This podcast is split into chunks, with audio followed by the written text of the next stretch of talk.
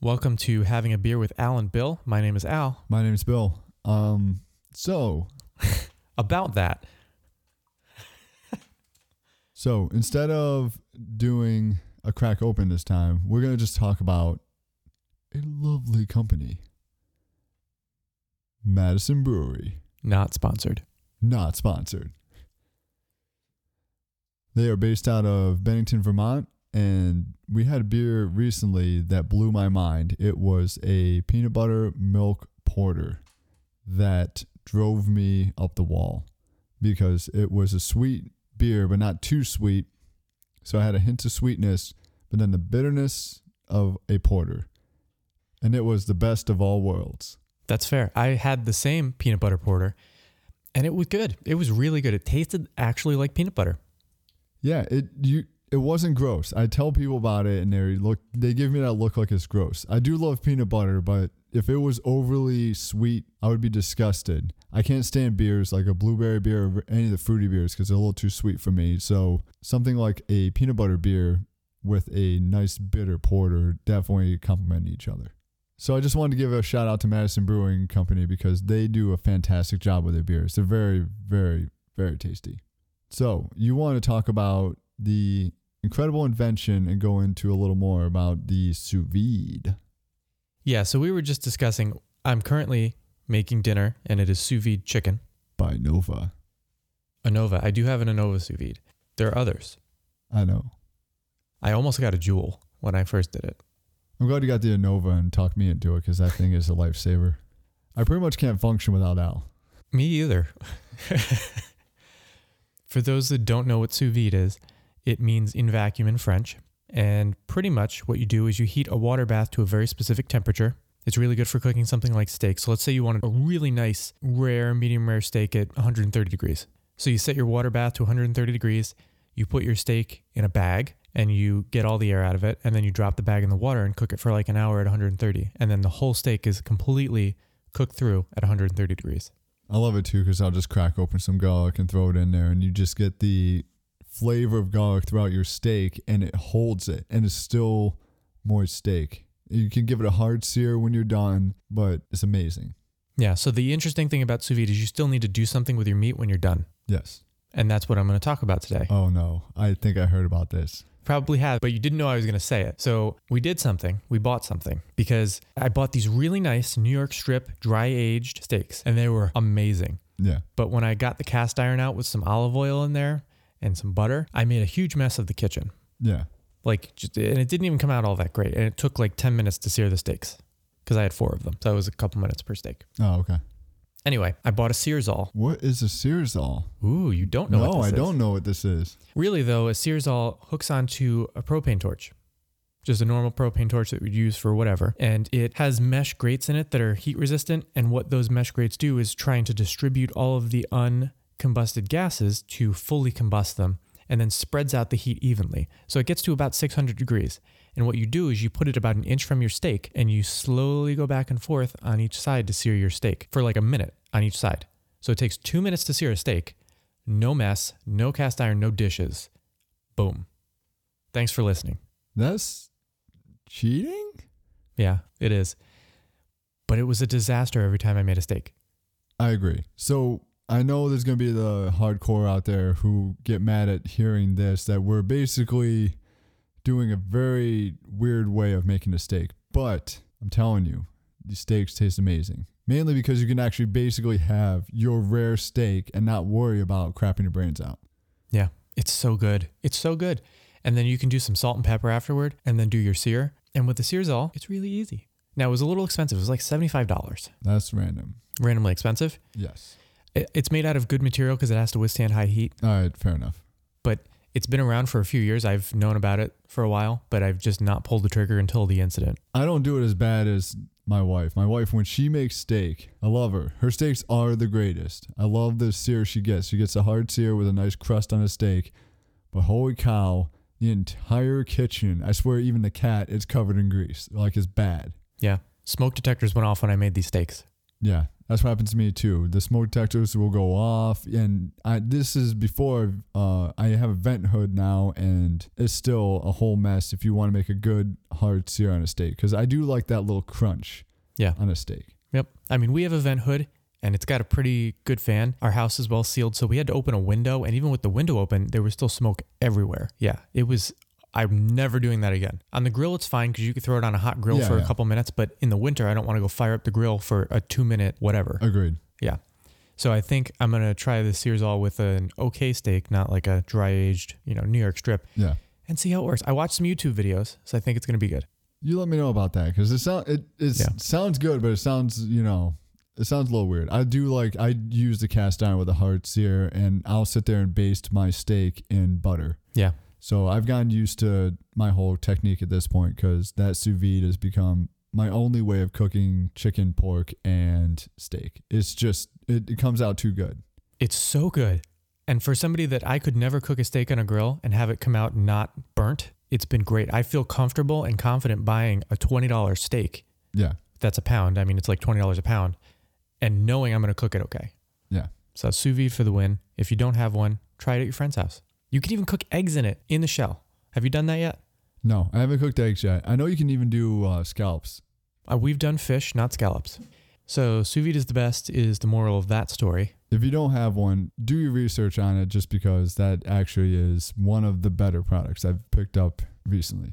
Okay, so I have one more thing to tell you that we got for the sous vide with the Searsol. Ooh, Yeah. We bought a lid for the Rubbermaid container that we have. So we have it's either a 15 or a 22 gallon Rubbermaid container that we keep the water in. yeah, There's a lid specifically made for the Innova with a cutout for it. I got that. And it, but it's a flip lid. I have that. You have that? I have that. Is it so I awesome? thought you had that. so I bought the regular Rubbermaid lid and I cut out a hole for the Innova oh no. and it's been okay, Yeah. but my wife found it and she's like, "Look, this one actually bends up so you can put stuff in and fits the Innova perfectly." And I was like, "Yes, buy that. It's $10." You know what I do with that? That's kind of hilarious. Is I'll do it one of two ways. One of the ways is I can use a chip clip, you know, something simple to kind of hold the stuff in. Yeah. Or because it seals so well, you can actually just shut it on the bag itself. So then you have a complete seal, and then you'll get a great cook, and you're not losing all the heat from having to open up. Yeah, I've done that. I usually do it for longer cooks so the water doesn't evaporate. Yep. For short cooks like the chicken I'm making right now, I just leave it open. The Yeah. steaks usually take an hour, leave it open. Yep. So that's all I bought for my sous vide at this point. Again, sous vide, great, great investment. Yeah. Spelled S O U S space V I D E. The company A N O V E R. All right, what else did you want to talk about? Well, you want to talk about sweeteners. Yes, I wanted to talk about how it's so hard to find beverages that don't have sugar or sugar substitutes in them. I found one. Again, not a plug, but there's this flavored water called Hint, and it's water infused with something. And this one I'm drinking is raspberry. I've had pineapple, apple. I mean, they have a lot of different flavors. Really expensive, but there's nothing in it other than, let me read you the ingredients purified water. This one's raspberry and other natural flavors from non GMO plants. That's it.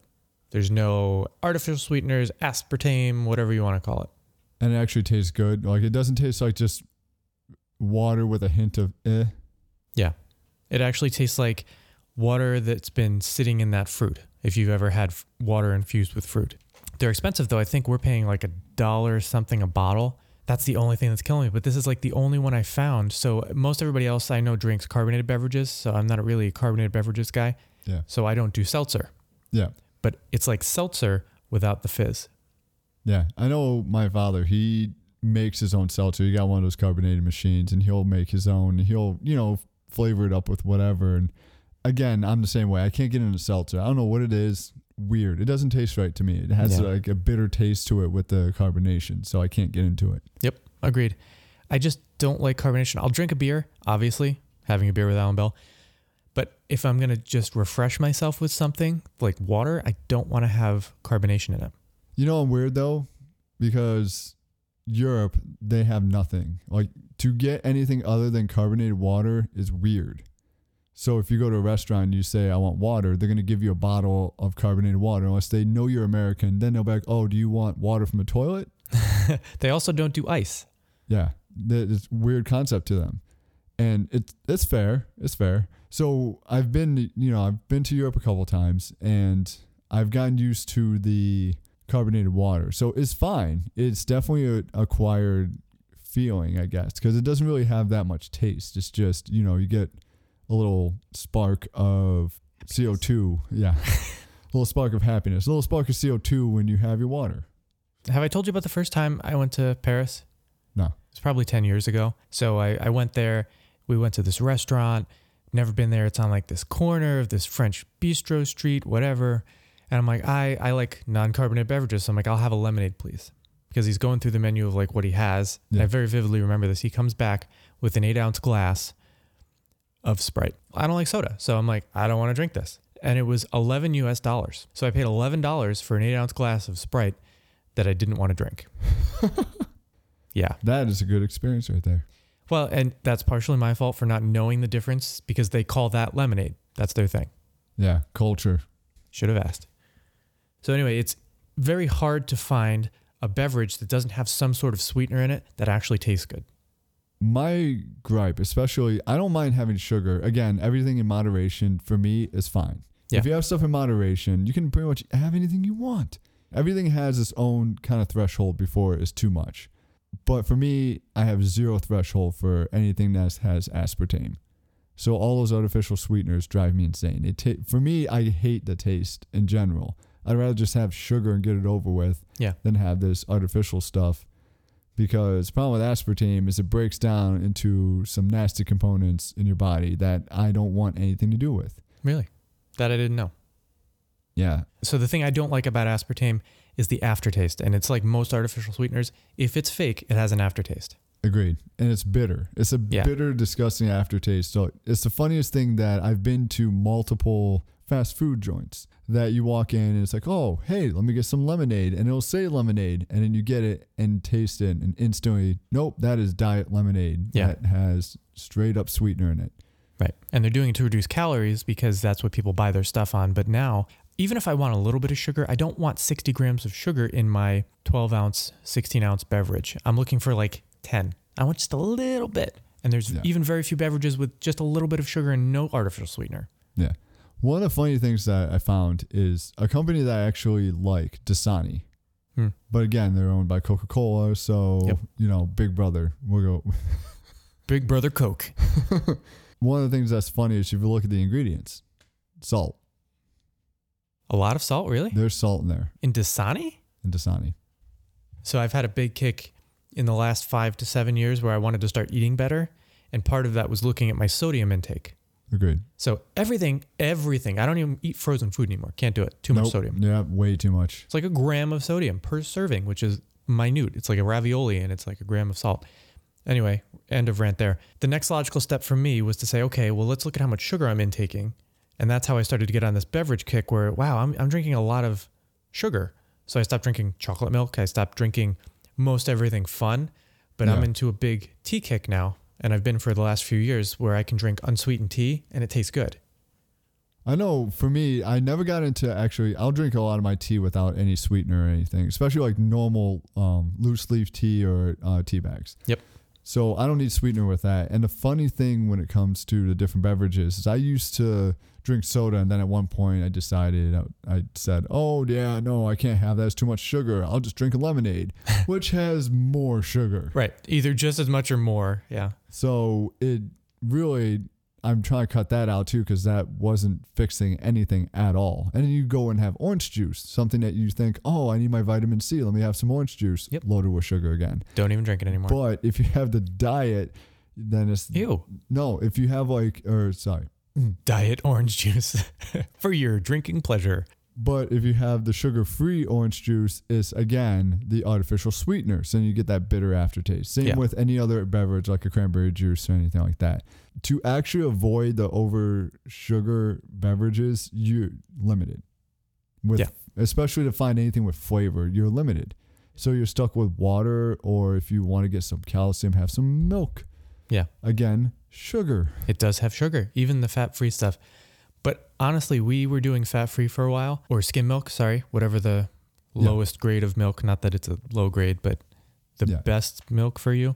Anyway, I switched back to whole milk because I'm like, I don't drink that much milk. And I feel like whole milk is more substantial, tastes better. But even my cereal, I look at the serving size for my cereal. It's usually a cup. And my rule is I can't buy a cereal if it doesn't have less than 10 grams of sugar in it. Yeah. So I can buy like five cereals. Yeah. Some of them are good though. We're talking like Captain Crunch peanut butter. Interesting. Really? Regular Captain Crunch? No. Captain Crunch peanut butter though I can buy. What else? Chex, honey nut Chex, Okay, those are good. chocolate Chex, which is actually really good. Cinnamon Toast Crunch. That's Odd, right? Yeah. I'm pretty sure Cinnamon Toast Crunch. I don't buy it often. Reese's Puffs.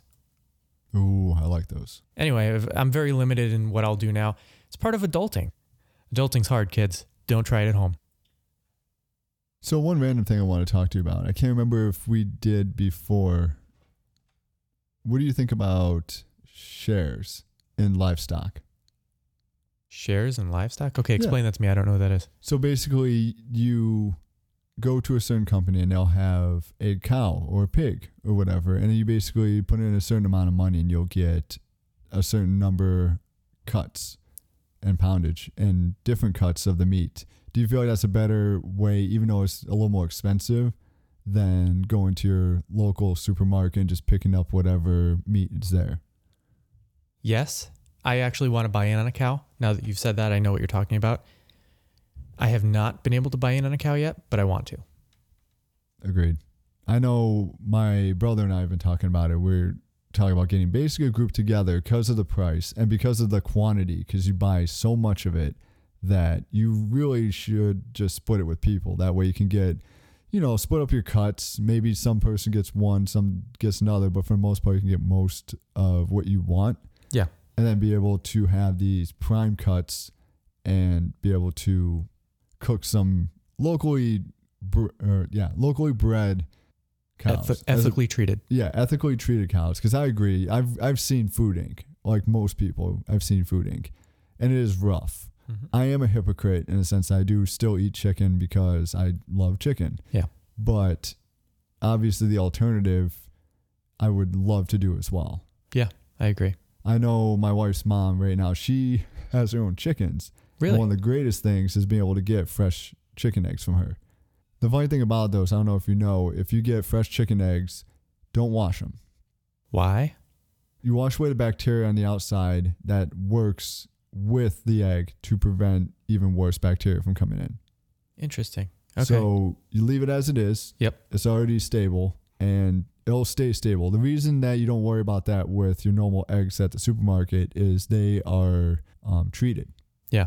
Whereas you get a natural egg, they're going to have their natural immunity to the world. So if you wash that away, then you have issues. You're either washing it into the egg or you're washing it away. And now they're more susceptible to getting diseases, you know, getting rotten. Interesting. I really want to go in on like a half cow. My understanding, and I could be completely wrong, not Googling this because I don't care enough. I think it's like 500 pounds for a cow. Like if you get a cow and turn that into meat, I think That's it's like, a lot. I think it's hundreds upon hundreds of pounds. And if you split that, that's like a couple hundred pounds Yeah. for somebody. I mean, you can split it even smaller. Like there's certain companies. I know there's a place by me. They actually you can buy portions of an animal, Hmm. and then they will give you those portions. If you do the math, it is more expensive. Surprisingly, not that much more. I would think it's, I think we did the math on the one we were looking at. And it was probably around five to $7 a pound total. So you're paying that for the same as ground beef as you would for a really nice steak. Yeah. So kind of equaled out. Yeah. So it's not that bad. No, no, it's not. Especially because you get all your different cuts, so Yeah. you're not stuck with just one cut. And then I know the company by me, they actually store it, so I don't have to throw all of that in my freezer. They will store it, and I can go there and grab it. What? I didn't know people store. See, I was like, oh, I have a chest freezer. I could use my chest freezer and store a couple hundred pounds of meat for a year and it would be fine. That's why I was going through all the logistics in my head about Yeah. how that would work. But it would be great to just throw on a really nice steak that I've already put in a sous vide bag. Ah, yes. Ah, yeah. Yeah. So this nice steak that I throw in a sous vide bag ahead of time and then just take it out of the freezer. You could throw it in the water bath. Yeah, agreed. Simple. And then you, I know with me, I go to a supermarket and I do end up freezing. Like I'll buy in bulk and then I'll freeze half of it. So, but you can't put that in a sous vide bag afterwards. It's already slimy and gross from being in the storage it already was. But if you got something that's more natural, that came fresh from a farm and be able to throw that into a bag, it's good. So Yeah. you really could throw your ingredients you want in it that you normally have. Be like, okay, I have my garlic steak or I have my steak with thyme. Yep. And sit there and pull that out and then throw it in a sous vide and then crack that open and sear it. That is just ease beyond all belief. Yeah. And I'll tell you, it would be a weekend of hell to be able to do that. But after you were done, it would Yeah. be so easy for the rest of the year, or six months, or however long it takes you to eat hundreds of pounds of meat, you pig. but yeah, I, I think I would love to do that. And I would get all my recipes together and say, this steak's going to be a nice garlic rosemary steak, and this Yep. one's going to be a thyme and butter. You know, yeah, I'll do it. I love steak. Fair enough. Fair I, enough. I can't be a vegetarian. We should talk about this sometime about the ethical dilemma with meat, yep. but how I still can't do it. But if I can vote with my wallet, I will. All right, we'll talk about ethics of meat eating on a later date. So, with that, my name is Bill. My name's Al. Thanks for listening.